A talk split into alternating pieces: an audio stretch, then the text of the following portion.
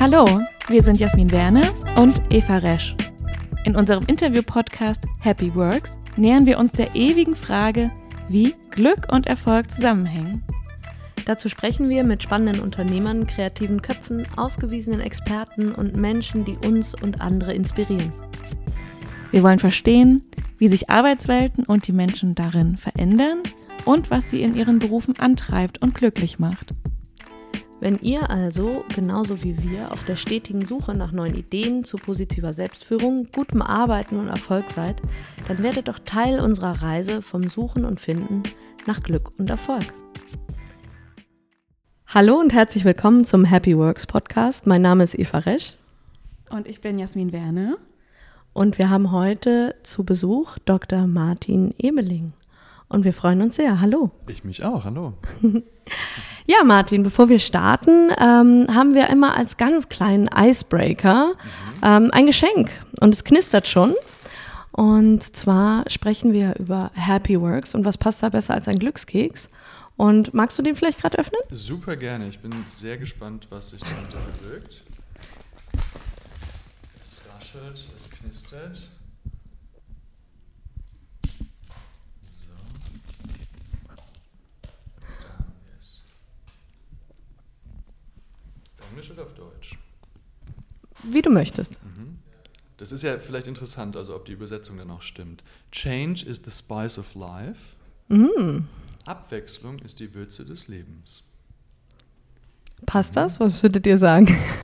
Also bist du jemand, der sich selber gerne verändert oder bist du eher jemand, der auf seinen alten Gewohnheiten beharrt? Ich bin niemand, der auf meinen alten Gewohnheiten beharrt. Also ich habe nichts gegen Gewohnheiten. Ich glaube, Gewohnheiten sind eine sehr feine Sache. Es gibt äh, den ähm, Entrepreneur Naval Ravikant, der hat in einem Podcast, den ich mal gehört habe, gesagt, äh, was hat er genau gesagt?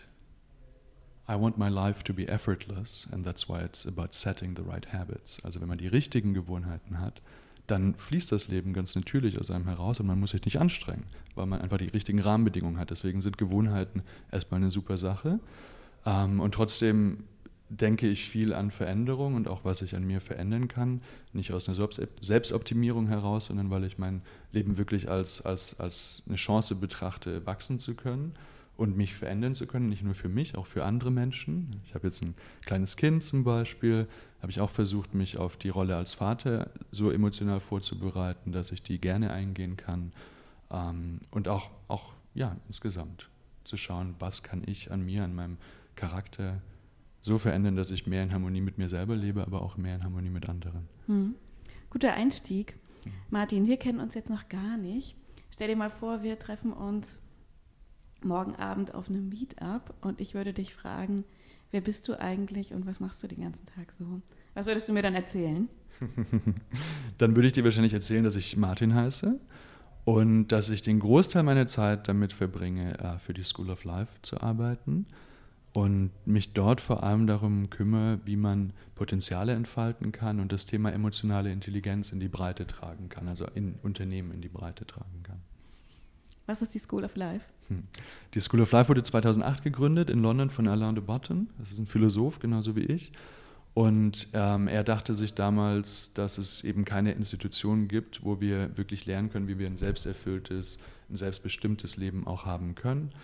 Ähm, und wir lernen sehr viel in unserer Ausbildung an der Uni, wie so, so Weltbeherrschungswissen.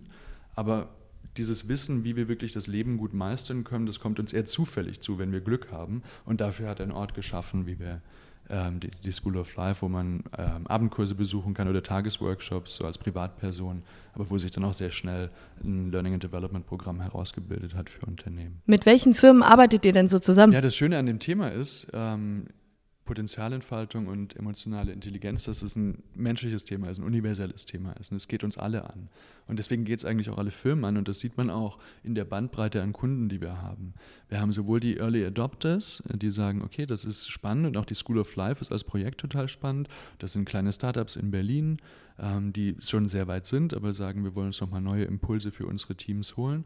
Das sind Kreativagenturen, die sagen, wow, da ist was Schönes, Neues, die auch angesprochen sind durch die Bildsprache, durch Design der School of Life, dass wir so recht ernste Themen dann doch bunt machen und, und man das Gefühl hat, okay, man kann bei uns das auch mit Spaß erleben so eine Lernreise. Und dann sind es große Konzerne, die wissen oder die festgestellt haben, naja, nicht wir, wenn man jetzt mal von Daimler spricht, mit denen wir auch schon gearbeitet haben, nicht wir haben äh, Tesla erfunden, ne, obwohl unser Slogan ist das beste Auto, sondern das beste Elektroauto baut im Moment noch jemand anderes. Und wir müssen uns fragen, warum das so ist. Warum entfalten unsere Mitarbeiter nicht den gleichen Innovationsdrang? Was, was können wir unserer Unternehmenskultur noch geben, damit wir den Umbruch, in dem wir gerade stehen, auch wirklich gestalten können und nicht nur passiv erdulden müssen? Ähm, und wir arbeiten auch ähm, im Bereich zum Thema positive Selbstführung zum Beispiel ganz viel mit Bosch, die auch stark darauf setzen, dass dieses eigene Getriebe, dieses, diese intrinsische Motivation die ist, die wir wirklich erreichen müssen, um unsere Entwickler, die tolle Software entwickeln, die tolle Produkte entwickeln, dazu zu bringen, mit ihrem, sich ganz mit ihrer Kreativität, mit ihren kognitiven Fähigkeiten für uns zu engagieren, weil es Projekte sind, die sie selber begeistern. Hast du denn für die, die jetzt momentan kein Projekt mit euch haben, für die Führungskräfte, die sagen, Mensch, das klingt total spannend und ich würde es gerne umsetzen bei mir. Hast du da vielleicht so ein, zwei erste Tipps, wie man sich dem nähern kann? Mhm. Ja, auf jeden Fall. Also erstmal gilt es natürlich nicht nur für Führungskräfte. Wenn es um solche emotionalen Themen sind, sind wir alle Führungskräfte. Ne? Wir können alle unsere, unsere Umwelt emotional prägen. Ähm, aber natürlich ist es immer noch so, dass die, das Verhalten der Führungskraft stärker abfärbt auf andere als das Verhalten des, des x-beliebigen Kollegen. Ne? Also man setzt so den, den Ton.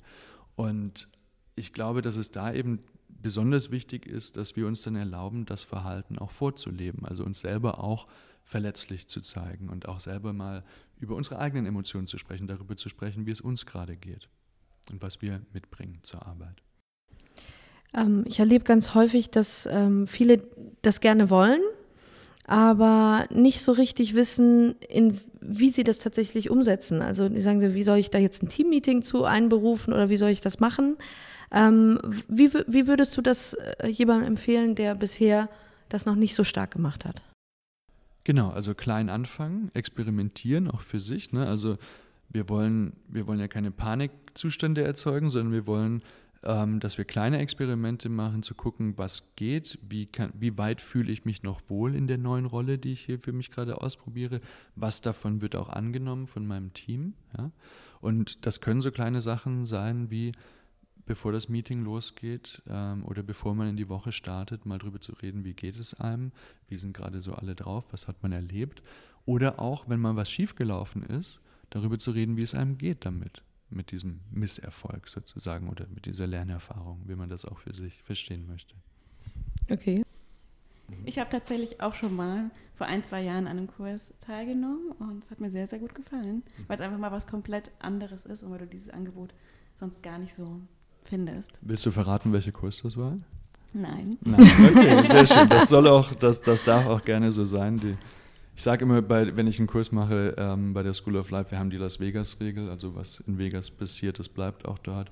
Und so darf das an der School of Life dann auch sein. Ja. wenn wir jetzt noch ein bisschen länger mit dir reden würden und wir dich gerne besser kennenlernen würden, so als Person, was würdest du uns äh, noch erzählen? Ich würde dich zum Beispiel fragen, was hast du gerne als kleines Kind gemacht? Ähm, das ist eine gute Frage, auf die ich gar keine so richtig gute Antwort habe, weil die, weil die Verbindung zu, meinem, zu, zu meiner Kindheitserinnerung so ein bisschen abgerissen ist mhm. und sehr sporadisch. Also ich weiß gar nicht genau, also es gibt so Fetzen, aber da jetzt eine wirklich kohärente Geschichte mit mhm. einem Wahrheitsanspruch auch noch zu erzählen, würde mir wirklich schwer fallen. Mhm. Aber was ich dir definitiv erzählen würde im Moment, ist, dass mich der Zustand dieser Welt sehr beunruhigt, dass mich mhm. Total beunruhigt, wie Klimawandel oder wie wenig wir über den Klimawandel wissen, beziehungsweise also die Gesellschaft, als Gesellschaft und wie viel und wie viel Erschreckendes wir eigentlich darüber wissen, wenn wir es aus der wissenschaftlichen Perspektive heraus betrachten. Ähm, und ich würde gerne in irgendeiner Weise daran mitwirken, dass wir in unsere Gesellschaft einmal natürlich das Wissen verbreiten, aber auch einen Bewusstseinswandel schaffen, der dahin führt, dass wir mit solchen Bedrohungen anders umgehen und auch mit den Folgen, die unweigerlich auf unsere Gesellschaft zukommen werden, auch uns darauf vorbereiten, mit denen anders umzugehen, als äh, durch, ein, durch ein reines Konkurrenzdenken und ein Hieben und Stechen um knappe Ressourcen oder knappe werdende Ressourcen. Ja, ein Thema, das mich auch gerade sehr umtreibt. Ähm, und tatsächlich äh, habe ich selber für diese Frage noch gar keine, noch gar keine Antwort gefunden, ne? weil es so ein, so ein großes Thema ist. Ähm, hast du für dich schon, schon, Ideen, wie du diesen Anspruch, den du hast, äh, zumindest annäherungsweise erfüllen kannst? Ich betrachte, also einerseits denke ich, dass wir mit der School of Life dazu einen Beitrag leisten, dass wir wirklich ähm, mit Mitgefühl mit uns und mit anderen Menschen umzugehen lernen.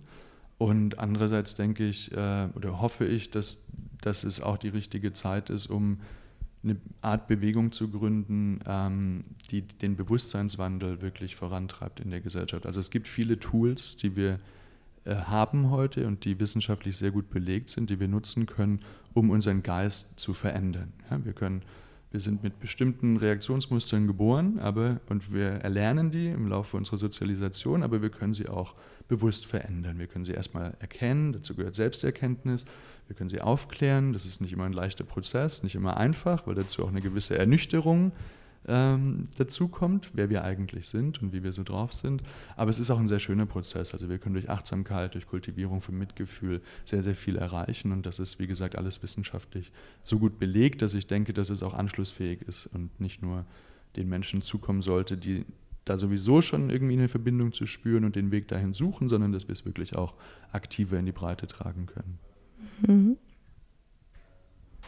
Ich muss mal ein bisschen ärgern. Bitte. Weil du bist dieser Frage, was habe ich als Kind gerne gemacht, so total ähm, geschickt ausgewichen, indem du direkt auf den Klimawandel zu sprechen gekommen bist, der ja eigentlich damit überhaupt nichts zu tun hatte, obwohl das natürlich ein super relevantes Thema ist. Vielleicht noch eine ähnliche Frage. Wenn du so an dich heute denkst, welche Situation oder welche Tätigkeiten begeistern dich denn so richtig? Wenn du an den Martin von heute denkst. Mhm. Was macht dir so richtig Spaß? Wo kommst du in den Flow und was ist so gerade genau dein Ding?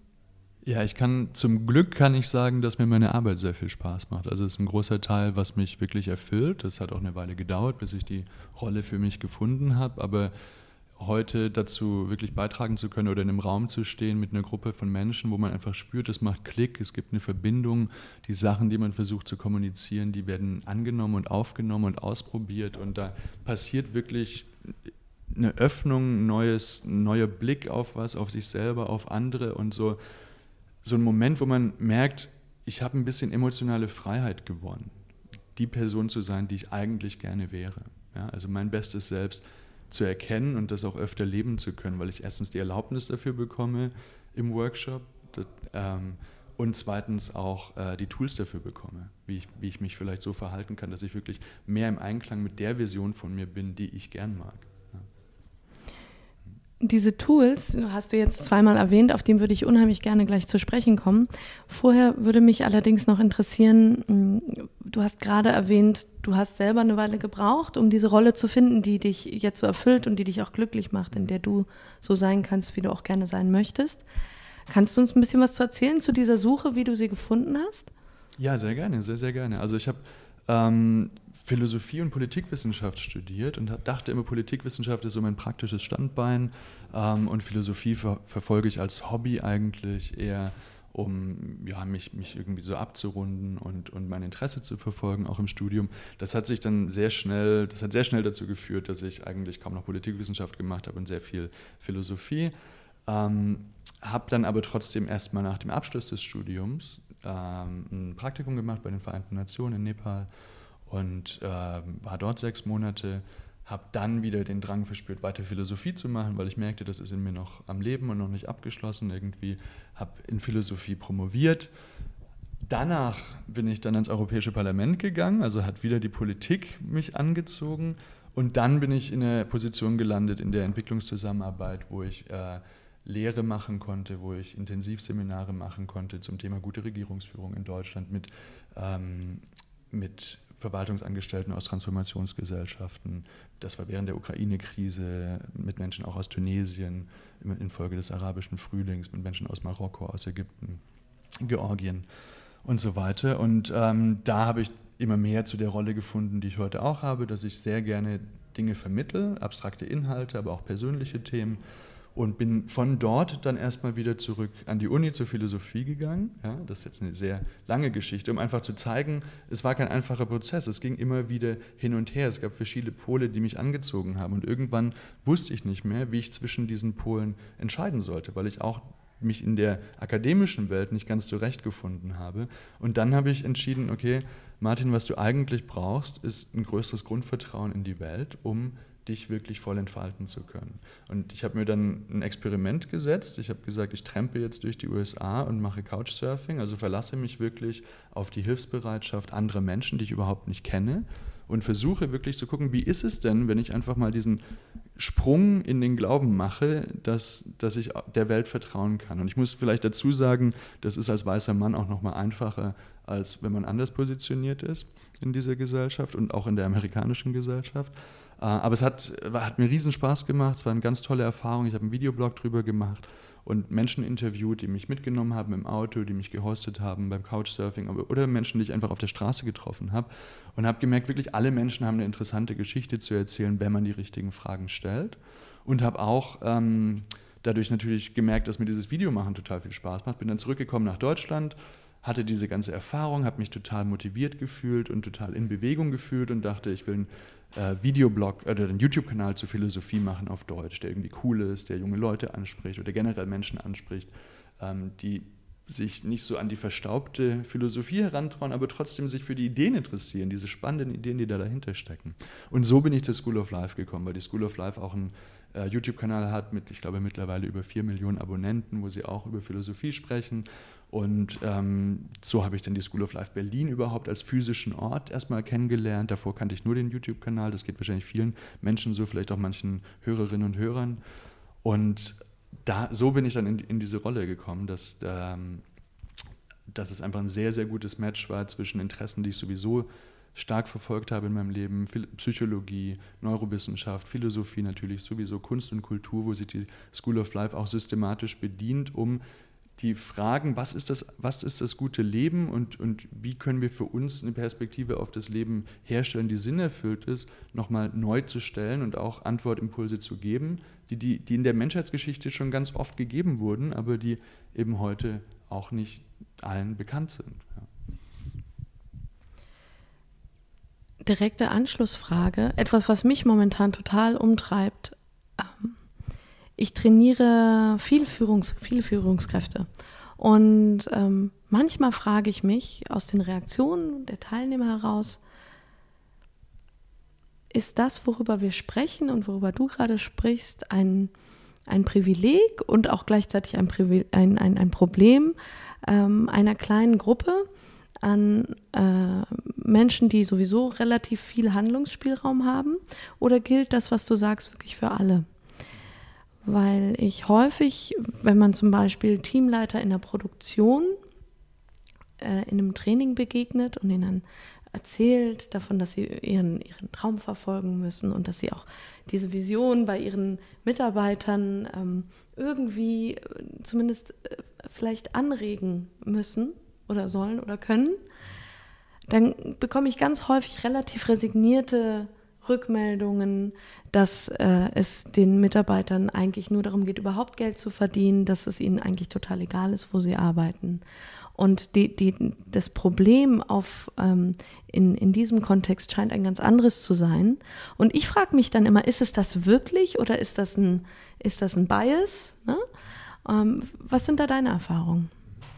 Also zur Frage, ob wir privilegiert sind, ganz deutliches Ja, wir sind super krass privilegiert, wenn wir uns global vergleichen und auch wenn wir uns in Deutschland mit anderen Menschen vergleichen, ähm, was unser soziales Kapital, unser kulturelles Kapital angeht und bei vielen Menschen auch, was unser wirtschaftliches Kapital angeht. Und natürlich gehört diese, diese Frage, kann ich mein Leben überhaupt als einen Wachstumsprozess verstehen, den ich auch selber steuern kann, ähm, in den Bereich von, von Privilegien.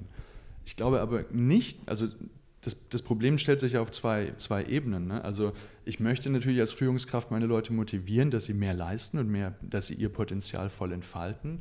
Und bestenfalls möchte ich auch wirklich ähm, dass, dass diese Menschen den, diesen Switch machen und sagen, ja, auch mein Leben kann Wachstumsprozess sein, das ist total aufregend. Und ich, ich, ich glaube, wir haben im, im Englischen vielleicht da gebräuchlicheren oder ist im Englischen gebräuchlicher als der vergleichbare Ausdruck im Deutschen, den Begriff Flourishing. Ja? Also Glück ist Flourishing, ist ein Aufblühen, ist ein Prozess der, der Entfaltung von Potenzial, wo ich mich wirklich lebendig fühle und das auch spüren kann.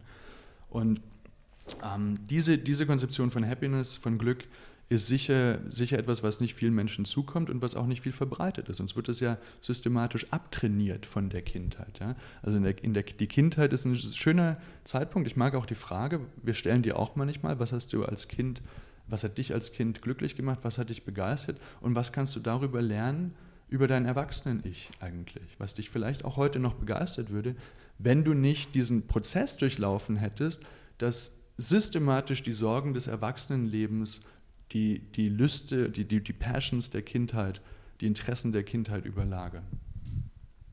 Hm, vielen Dank. Lass uns doch noch mal ein bisschen über die School of Life sprechen. Was genau bietet ihr da an? Was sind das für Themen, die ihr abdeckt?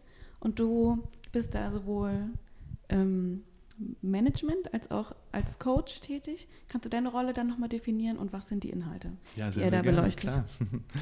Ähm, ich bin zuständig für den ganzen Bereich äh, School of Life for Business, also alles, was wir an Weiterbildung mit Unternehmen machen, an Trainingsprogrammen mit Unternehmen machen, fällt äh, unter meine äh, Regie sozusagen. Und ich bin auch als Trainer tätig. Und das ist auch eine Rolle, die ich gar nicht anders haben will, weil ich den Kontakt mit Unternehmen haben möchte, das total wertvoll für mich ist und, und auch sinnstiftend ist, das selber mitzuerleben. Die Inhalte, die wir machen, das geht im Prinzip, das Oberthema ist Potenzialentfaltung und man könnte sagen Potenzialentfaltung durch angewandte emotionale Intelligenz. Also wir haben ein System aus äh, 20 Modulen, die alle emotionale Kompetenzen trainieren, die für die heutige Arbeitswelt entscheidend sind.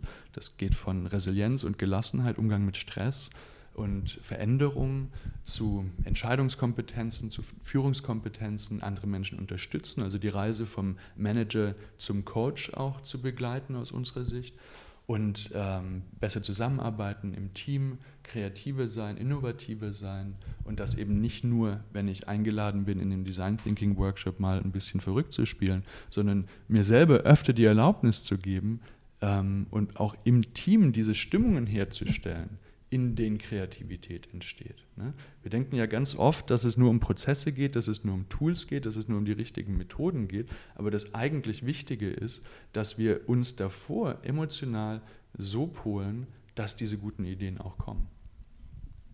Und wie machen wir das? Gibt es da vielleicht einen Tipp, den die Hörer gleich mitnehmen können? Ja, genau. Also ich möchte das, ich, ich möchte das sehr gerne mal runterkochen. Ja, also ich habe einen, einen Innovationsworkshop vor kurzem gegeben. Da ging es um radikal anderes Denken, philosophisches Reframing, ein Tool, das wir aus der Philosophie nutzen. Und die Leute davor gebeten, einmal kurz die Augen zu schließen und sich zu fragen, wie möchte ich heute hier sein? Für sich eine Absicht zu formulieren. Wie möchte ich für mich hier sein? Welche Qualitäten möchte ich zum Ausdruck bringen und wie möchte ich anderen Menschen begegnen. Ja? Wir stolpern oft durchs Leben und ganz selten entscheiden wir für uns selber und führen uns selber in der Weise, dass wir sagen, okay, was ist das, was ich in diesem Moment in die Welt bringen will oder in diesem Moment in die Begegnung mit einer anderen Person reinbringen will. Und das Zweite, was ich gemacht habe, ist einfach die Leute erstmal sich kennenlernen lassen ein bisschen. Ne? Also über Fragen. Wir haben so ein schönes Kartenset von der School of Life Conversation Cards ähm, wo man über Fragen, die, die sehr persönlich sind teilweise, einfach gleich in tiefe Gespräche kommt, bevor man sich darüber austauscht, welche Position man hat, welchen beruflichen Hintergrund man hat und was man alles für Erfahrung und Prestige vielleicht mitbringt, das ja dann eher einschüchternd auch sein kann. Ne? Also erstmal das zu öffnen, wir sind alle Menschen hier und das ist ein, auch ein Innovationsraum muss ein Safe Space sein, weil nur dann die besten Ideen zum Vorschein kommen. Wir kennen das ja, diesen Begriff der psychologischen Sicherheit. Ja, da wollte ich vorhin auch schon mal nachhaken, als du von deinem USA-Trip erzählt hast, hast du ja gemeint, jeder Mensch hat was Spannendes zu erzählen, man muss nur die richtigen Fragen stellen. Jetzt sind wir wieder bei den Fragen. Was denn zum Beispiel? Das interessiert uns als Interviewende natürlich besonders. Mhm. Ja, wir haben, ähm, oder man kann das, glaube ich, ganz gut unterscheiden zwischen so einer Oberflächen-Ich-Ebene, die einfach so die logistischen, administrativen Details des Lebens verhandelt. Ja. Was hast du heute gemacht? Wo gehst du hin? Wen hast du getroffen? Was sind so deine Pläne? Und eher eine tiefen Ich-Ebene, die die emotionalen Realitäten des Lebens verhandelt. Ja. Also wenn, ich, wenn, du gerade aus dem Urlaub kommst, dann kann ich dich fragen, und warst du in der Ferienwohnung oder im Hotel? Ja. Oder ich kann dich vielleicht fragen, hast du dich mit deiner Familie oder deinem Partner oder mit diesem Land so verbunden, wie du dir das erhofft, erhofft hast? Ja, das sind ganz andere emotionale Realitäten, die da angesprochen werden. Und diese Weggabelung zu gehen in Unterhaltung, das sind Skills, die man lernen kann, die man auch vermitteln kann, die man trainieren kann. Ich würde gerne nochmal auf den Begriff Erfolg zu sprechen kommen, ähm, weil wir in unserem Podcast ja immer wieder die Frage stellen, geht eigentlich beides? Geht glücklich sein und erfolgreich sein? Wie ist deine Perspektive dazu? Als Philosoph muss ich darauf natürlich antworten, es kommt auf die Definition an. Welches ist deine Definition? Meine persönliche Definition von Erfolg ist erstmal eine, eine, die, eine soziale. Also ich glaube, das, was wir mit Erfolg in der Welt bezeichnen, also irgendjemand hat was Tolles erreicht, ist das Produkt von Teamwork, von Unterstützung, von Netzwerken, die da mit drin hängen, manchmal auf ganz subtile Weise, aber Erfolg ist nur selten das Produkt, eigentlich nie das Produkt einer einzelnen Person. Und ähm, dann kommt es, also meine persönliche Definition von Erfolg ist, glaube ich, die, dass ich es schaffe, mich zu einer Person zu transformieren, die ich achten kann. Ja, also die Qualitäten in mir systematisch zu füttern, ähm, die, denen ich auch in anderen Menschen Bewunderung entgegenbringe. Würdest du dich selber als erfolgreich bezeichnen? Ich kann mich in dem Sinne als erfolgreich bezeichnen, dass ich sehr viel glücklicher mit mir heute bin, als ich es früher war, weil ich mehr von diesen Qualitäten leben kann. Das auf jeden Fall. Soll aber nicht so klingen, dass ich diese Transformation in irgendeiner Weise super erfolgreich abgeschlossen hätte. Also da ist noch ein weiter Weg zu gehen. Mhm. Gibt es irgendwelche Rituale, du hast es vorhin schon mal kurz erwähnt, Rituale oder Gewohnheiten, ähm, denen du regelmäßig nachgehst, die auf diese Themen einzahlen, die dich erfolgreicher machen und glücklicher machen? Ja, ich, ähm, ich glaube, das wichtigste Ritual für mich ist Meditation. Mhm. Ähm, das ist ein tägliches Ritual und ist ein eine Technik, die einem einfach unglaublich viel Einblick in den eigenen Geist geben kann, den Schleier ein bisschen wegziehen vor, vor, vor den inneren Augen und einem zeigen kann, wie viel Leid produziere ich eigentlich selber die ganze Zeit für mich. Also wie viel von dem, was ich als mich unglücklich machend wahrnehme, liegt nicht in der Welt da draußen, sondern liegt in mir. Und wenn ich das erstmal verstanden habe und dann die Technik nutze, um mein, mein, äh, mein, mein Geist einfach zu trainieren, weniger reaktiv zu sein, und mehr zu ruhen in sich, dann habe ich schon einen ganz großen Schritt gemacht. Dann habe ich habe vor kurzem auch einen, einen Compassion Cultivation acht Wochen Kurs gemacht äh, von der Stanford University wird er angeboten oder wurde er auch mitentwickelt äh, und interessanterweise von der medizinischen Fakultät dort. Ja. Das ist auch etwas, was, da, da ist harte Wissenschaft dahinter und ist erprobt, neurowissenschaftlich gut dokumentiert, was die Effekte sind, auch wie sich das durch bildgebende Verfahren im Gehirn nachweisen lässt, wie sich Gehirnaktivität verändert und neue Strukturen sich bilden. Das sind zwei Sachen, die für mich ähm, sehr wichtig sind. Das klingt sehr spannend. Magst du uns vielleicht dazu kurz noch was erzählen? Zu dem Kurs, den du gemacht hast in den letzten acht Wochen? Was waren da so die was waren da so die eindrücklichsten Dinge, die du gelernt hast?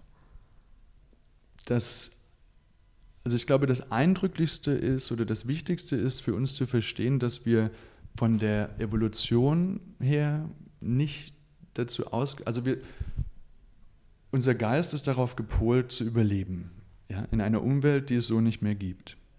Und das ist ein evolutionärer Prozess und in wenn das das Erfolgskriterium ist, funktionieren wir immer noch ganz gut. Ja, also unsere Evolutionsgeschichte ist eine Erfolgsgeschichte in dem Sinne. In einem anderen Sinne ist sie keine Erfolgsgeschichte, weil dieser evolutionäre Druck nicht dazu geführt hat, dass wir glücklich werden. Ja. Wir sind quasi darauf gepolt, unglücklich zu sein, aber zu überleben, weil wir Gefahren und Bedrohungen besonders stark wahrnehmen und viel stärker wahrnehmen als das Positive. Also wenn ich einen Säbelzahntiger nicht sehe, ist meine Evolutionsgeschichte zu Ende. Wenn ich die Blume am Wegesrand oder den, die Frucht am Baum nicht sehe, geht meine Evolutionsgeschichte noch weiter. Das heißt, das Positive nicht zu sehen wird nicht so stark negativ sanktioniert. Und deswegen ähm, tendieren wir da eben dazu, die Welt etwas unfair wahrzunehmen. Und das können wir shiften. Da gibt es Techniken, wie wir einfach ein System, nicht das Bedrohungssystem, sondern ein Fürsorgesystem aktiv ansteuern können. Ähm, und dieses Fürsorgesystem ist in uns genauso angelegt wie das Bedrohungssystem. Da wir Säugetiere sind, da wir auch eben dort von der Evolution mitgegeben haben, wir können uns um andere Menschen kümmern, Verbindung, Bindung spüren, Sicherheit spüren, Liebe spüren, Fürsorge spüren, all diese wunderschönen Emotionen, die wir für uns aktiv auch generieren können durch Techniken. Ähm, so als, als kleine Randinformation, wenn jetzt einer der Hörer sagt, oh, das klingt total spannend, wo kann ich, wo kann ich darüber äh, noch was nachlesen? Hast du da noch eine Info für uns, wo, wo man sich da weiter informieren kann? Ja, also ähm, erstens muss ich jetzt natürlich auf den YouTube-Kanal der School of Life verweisen. Natürlich. Da gibt es ein, ein Video zum Thema Self-Compassion mhm. zum Beispiel, Selbstmitgefühl. Ähm, ich gebe auch selber eine Class dazu, die heißt ähm, Selbstliebe und Verbundenheit, weil das ganz stark miteinander zusammenhängt. Wenn ich sehr kritisch mit mir selber umgehe, tendiere ich auch dazu, sehr kritisch mit anderen Menschen umzugehen. wenn ich negativen Gedanken, die ich auf mich selbst bezogen habe, nicht loslassen kann, dann gelingt mir das auch seltener mit den negativen Gedanken, die ich vielleicht gegenüber anderen Menschen habe. Und ähm, ansonsten gibt es, es gibt von Kristin Neff, diese Psychologin, die das pioniert hat, eigentlich die Arbeit auch zum Thema Selbstmitgefühl, ähm, ein Buch, das ich weiß nicht, irgendwie achtsames Selbstmitgefühl oder also wir, wir können das gerne noch nach, äh, ja, nachliefern. Ja, genau, richtig. Also das sind gute Startpunkte. Mhm. Mhm. Vielen Dank. Eine sehr weitläufige Frage, aber ich stelle sie trotzdem. Glaubst du, dass sich Glück und Erfolg bedingen oder widersprechen sie sich vollkommen?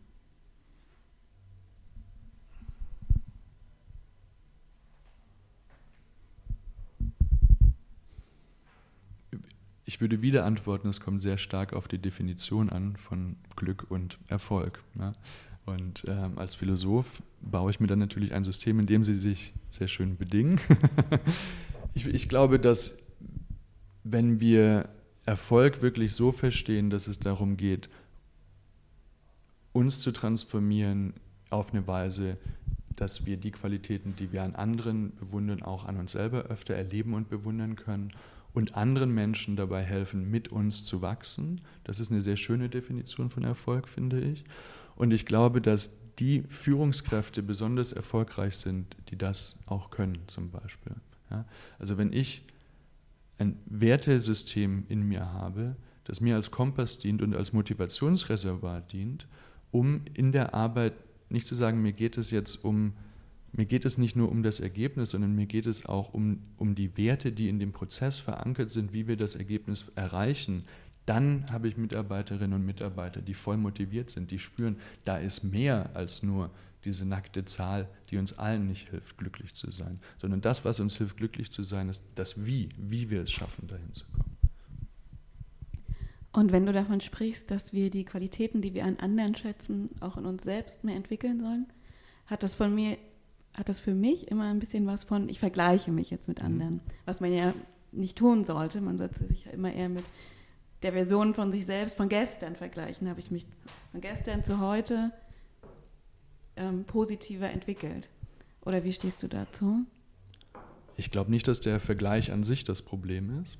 Ich äh, kann mich mit euch beiden vergleichen und ähm, dann sehe ich Unterschiede und Gemeinsamkeiten. Und das ist erstmal ganz, das kann ich erstmal urteilsfrei wahrnehmen. Daraus entsteht nichts. Daraus entsteht keine abschätzige Haltung mir gegenüber oder euch gegenüber.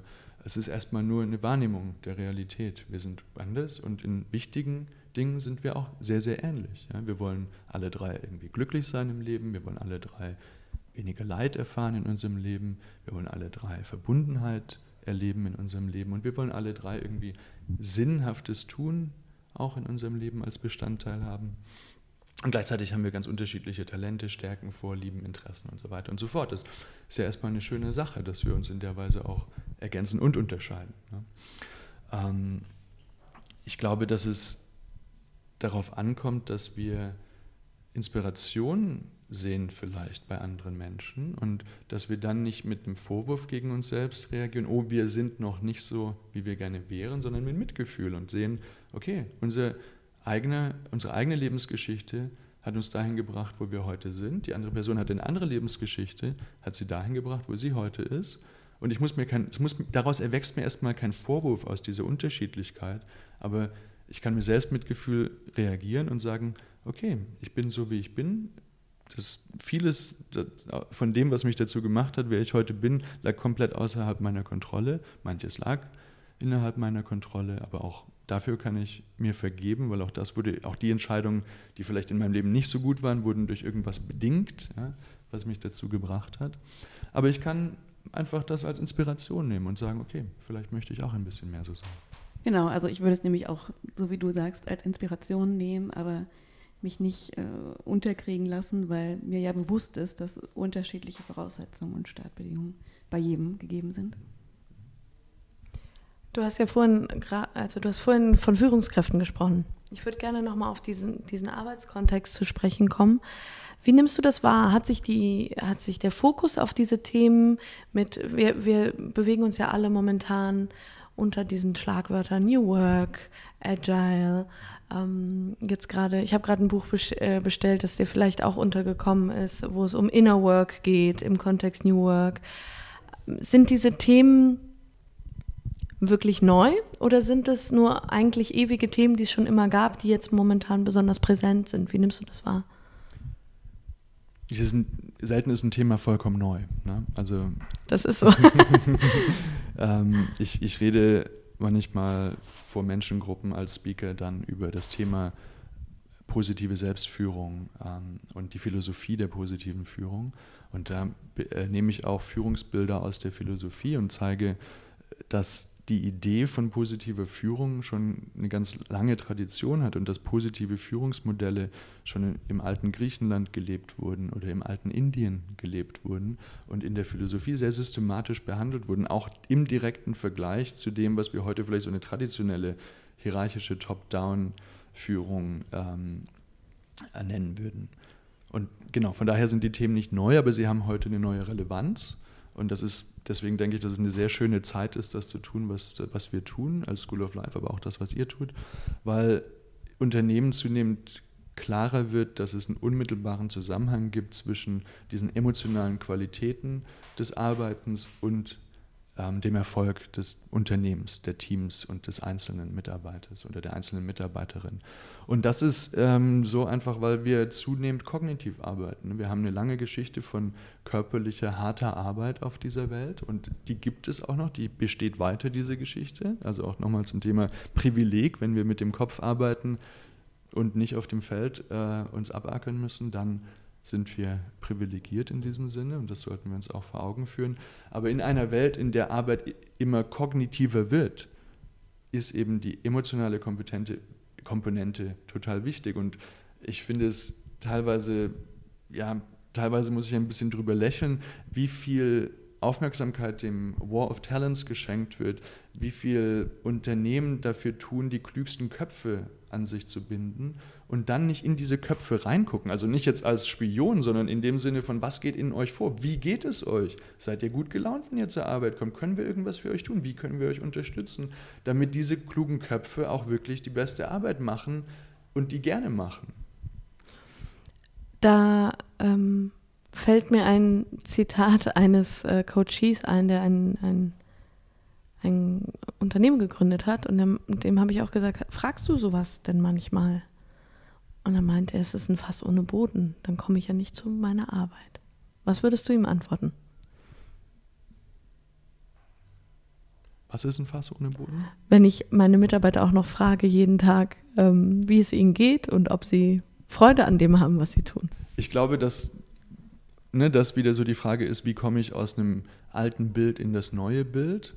Und es ist ja oft gar kein radikaler Umbruch, sondern eine Evolution hinein in das Neue. Mhm. Ja, also wenn ich es einfach schaffe, öfter mal vor einem Meeting einen kurzen Check-in zu machen, wie geht es euch heute, ja, um einfach mal abzufragen und den Menschen die Möglichkeit zu geben und mich auch selber zu öffnen und zu sagen, hey, ich hatte ein hartes Wochenende und äh, leider habe ich äh, Streit in der Familie gehabt und bin heute ein bisschen down. Ja, dann wissen das mal alle. Ich kann selbst offenbaren sprechen und das mitteilen und dann auch anderen Menschen den Raum geben, solche Sachen auch zu sagen. Aber auch zu sagen, hey, mir geht es heute toll, ich bin total im Flow, ich bin total inspiriert. Und auch das kann Leute anstecken. Also es geht nicht immer nur darum, über das schwierige, traurige, über den Schmerz zu reden, sondern genauso Ansteckung zu erleben durch positive Emotionen natürlich. Und auch da müssen wir lernen als Führungskräfte, wie verstärke ich positive Emotionen. Ne?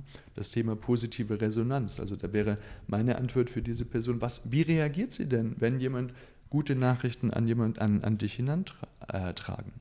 Normalerweise nehmen wir uns Zeit, wenn jemand Probleme hat. Ja, dann sagen wir, okay, dafür habe ich Zeit, das Problem kann ich lösen, wie kann ich dir helfen? Und das ist schön, das ist gut. Ja?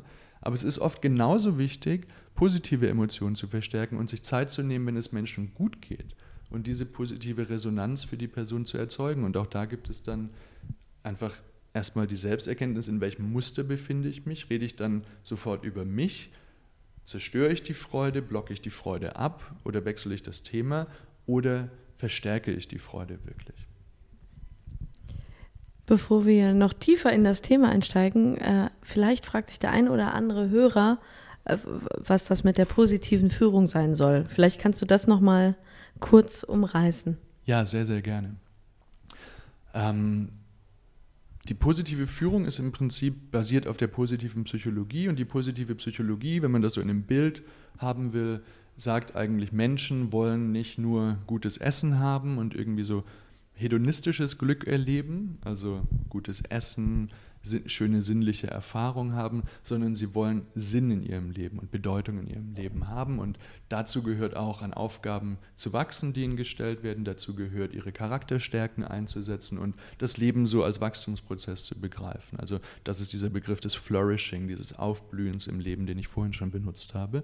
Und die positive Führung setzt darauf auf und sagt, wie ich auch vorhin schon erwähnt habe, ähm, mit dem Bild des Säbelzahntigers, wir sind darauf gepolt, einen Normalzustand zu erreichen. Und im Beruflichen heißt das vielleicht irgendwie Gewinn zu erwirtschaften, das heißt auf der körperlichen Ebene gesund zu sein, das heißt auf der psychischen Ebene okay mit einem zu sein, das heißt mit Wandel und Veränderung irgendwie umgehen zu können. Ja? Und wir vergleichen diesen normalen Zustand mit einer negativen Abweichung, die sagt, wir sind äh, krank, wir sind depressiv, wir machen Verluste oder wir sind ähm, total veränderungsresistent und so starr, dass wir dann in einer sich verändernden Umwelt untergehen.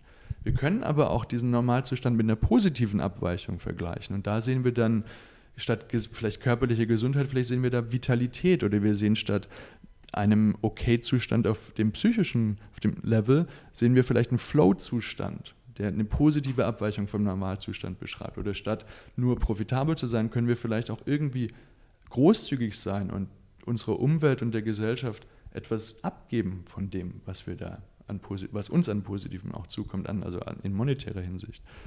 Ähm, oder wir können eben mit Veränderungen nicht nur irgendwie umgehen lernen, sondern wir können sie als Wachstumsprozess begreifen. Das ist die Idee der positiven Führung und oder das Bild der positiven Führung und die positive Führung liefert dann die Methoden, wie wir dahin kommen, diese positive Abweichung zu erreichen. Und das hat auch ganz viel mit Selbstführung zu tun. Sollen wir jetzt auf das Thema davor noch mal tiefer eingehen oder wollen wir über Arbeitsumfelder nochmal sprechen? Das finde ich nämlich auch spannend. Wir können auch sehr gerne über Arbeitsumfelder sprechen, weil ich fürchte, sonst wird der Podcast heute sehr lange, weil zu dem Thema positive Führung kann man natürlich sehr lange sprechen.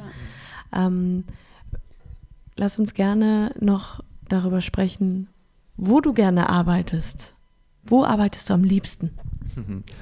ähm, ich habe viele Jahre in Bibliotheken verbracht, ja, während des Studiums und während der Promotion. Deswegen ist das ein Ort, der für mich mit ja, so Deep Work, tiefer Arbeit verbunden ist, also wo ich wirklich kognitiv auf, voll leistungsfähig bin, wenn ich mich, wenn ich mich zurückziehe und für mich ähm, da in eine Umwelt eintauche, die meinen Geist einfach mit hoher Konzentration verbindet. deswegen bin ich auch ab und zu im Coworking Space und nicht im Büro, weil ich mich einfach zurückziehe, zurückziehe in den Ruheraum und sage, hier äh, gibt es keine äußere Ablenkung und keine Kollegen, die an, anklopfen und Hallo sagen. Ähm, Wo du am liebsten arbeitest. An vielen Orten, ja. Äh, und ähm, ein weiterer Ort, wo ich sehr, sehr gerne arbeite, ist im Zug. Ja. Also ich sage manchmal Thomas, dem Geschäftsführer der School of Life, er soll mir endlich eine Bahncard 100 kaufen. Ähm, dann kriegt er meine Produkt Produktivitätskurve nochmal drastisch gesteigert. Also du verbindest Orte, an denen du gerne arbeitest, mit Deep Work. Ich glaube, das ist das Produkt von einem guten Arbeitsort. Ich glaube nicht, dass das was, das, was den guten Arbeitsort charakterisieren kann. Also es ist ein Ort, wo ich mich, äh, wo ich mich wohlfühle, wo ich ähm, ein bisschen Natur um mich herum habe, wo ich einen Raum habe, wo ich mich auch entspannen kann, äh, der so die verschiedenen menschlichen Bedürfnisse irgendwie befriedigt. Ich muss für mich sagen, ähm, ich bin ein bisschen atypisch unterwegs in der Hinsicht, weil viele Leute in Coworking Space kommen, weil sie ähm, viel für sich arbeiten und andere Menschen kennenlernen wollen und Community erleben wollen. Ähm, für mich ist der Coworking Space wirklich eher der Rückzugsraum, wo ich äh, für mich arbeite und äh, ich treffe so viele Menschen glücklicherweise in, durch, mein, durch meinen Job, dass ich diese Rückzugsräume mehr brauche als, als äh, Community generierende äh, räumlich oder Umwelten. Hm. Und im Vergleich dazu, wo bist du am liebsten, wenn du nicht arbeitest? Ähm, es gibt, glaube ich, keinen einen Ort, wo ich, wo ich gerne bin. Also es kommt sehr stark darauf an, wenn ich mal wieder ein paar Tage unterwegs war für Workshops, dann genieße ich sehr einfach mal ähm, den Tag zu Hause erleben zu können und so dieses Zuhause zu erleben. Ähm, wenn ich merke, mir fehlt die Natur, dann fahre ich in die Natur. Also es ist einfach der Ort, der mir Balance gibt, äh, der, der den Bedürfnis anspricht, das gerade nicht erfüllt ist, ist dann der Ort. Es gibt, glaube ich, nicht den Ort, der für mich immer die Bedürfniserfüllung dann auch mit sich bringt. Ja. Hm. Aber das ist auch ist eine interessante Frage, weil das so ein, so ein Themenbereich ist, den wir ganz stark beackern in der School of Life, nämlich der Themenbereich Selbsterkenntnis. Was tut mir gut und wie weiß ich, was mir gut tut? Und habe ich die Skills, die Fähigkeiten, um mich zu beobachten? Ja? Nicht einfach nur zu merken, ah, ich war die Woche irgendwie unproduktiv, sondern sich auch zu fragen, woran könnte das liegen und wie kann ich experimentieren, um in mehr Produktivität wieder reinzukommen. Und die Produktivität erwächst natürlich auch aus einer Ausgeglichenheit, gerade wenn man viel zu tun hat. Ne? Erlebst du ähm, in deinen Workshops, dass die Menschen, was sowas angeht, experimentierfreudiger werden? Wir arbeiten ja zum Glück in der Regel mit Menschen, die motiviert sind, mhm. ähm, etwas, etwas zu verändern. Also wir, ich sage Kunden immer, bitte verpflichtet keine Menschen, die Workshops bei uns zu besuchen, weil niemand wird sich verändern, wenn er das nicht will oder wenn sie das, wenn, er, wenn sie das nicht will. Aber, äh, und deswegen, deswegen ist einfach ein Privileg, Privileg, mit Menschen zu arbeiten, die auch zu einem gewissen Grad sind, offen sind für Veränderungen. Und ich glaube schon, dass diese Leitbilder von New Work, ich glaube, die müssen, da ist noch sehr viel zu tun, bis die wirklich in der Breite ankommen und verstanden werden. Nicht nur als, hey, wir designen mal das Büro um, sondern da gibt es eine andere innere Haltung, die mich betrifft und die auch die Kollegen und Kolleginnen betrifft. Ja. Also wie, was erwarte ich von anderen wie gehe ich mit denen um und wie offen bin ich auch im Umgang mit denen. Ähm, aber dass diese Leitbilder schon dazu führen, dass, dass, dass, dass man merkt, hey, es geht auch anders. Ja, also ich darf anders arbeiten, ich darf mehr nachgucken, wie es mir beim Arbeiten geht, weil das irgendwie auch im Interesse des Unternehmens ist. Und auch äh, Führungskräfte. Also ich erlebe ganz oft, ne, dass bei New Work denkt man ja vielleicht irgendwie so an junge Millennials, die neue Arbeitsumwelten wollen, aber ich erlebe auch ganz oft, dass äh, so eine Befreiung gibt im, im Management äh, von Leuten, die sagen, ja, ich darf endlich anders führen. Ja, auch, auch für mich war das, hat das emotionalen Schmerz verursacht, mit Menschen so umgehen zu müssen und jetzt darf ich endlich mal anders. Jetzt sind wir fast schon wieder am Ende mhm. angekommen vom Interview. Wir haben immer so ein Set aus drei, vier Fragen, die wir immer stellen. Welche Frage haben wir dir denn nicht gestellt, die du aber gerne beantwortet hättest? Fällt dir da was ein? ja, vielleicht, wie, wie ich meinen Job verstehe. Mhm. Und ich glaube, die basalste Definition meines Jobs, die ich bisher gefunden habe, ist, dass ich einfach Menschen daran erinnere, dass sie Menschen sind und dass es erlaubt ist, menschlich zu sein, mit allem, was dazugehört, auch bei der Arbeit. Wir leben ja in der, in der Zeit, wo es eigentlich erst die Entwicklung von intelligenten Maschinen brauchte, damit Unternehmen verstehen, dass ihre Mitarbeiter keine Roboter sind.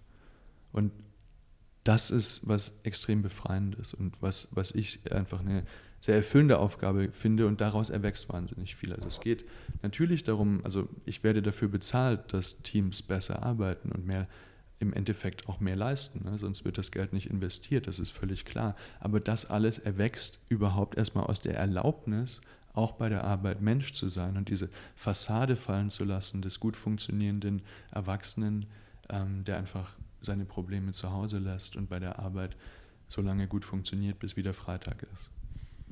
Und dann würde uns natürlich auch noch interessieren, das stellen wir, das fragen wir auch jeden unserer, ähm, unserer Interviewpartner.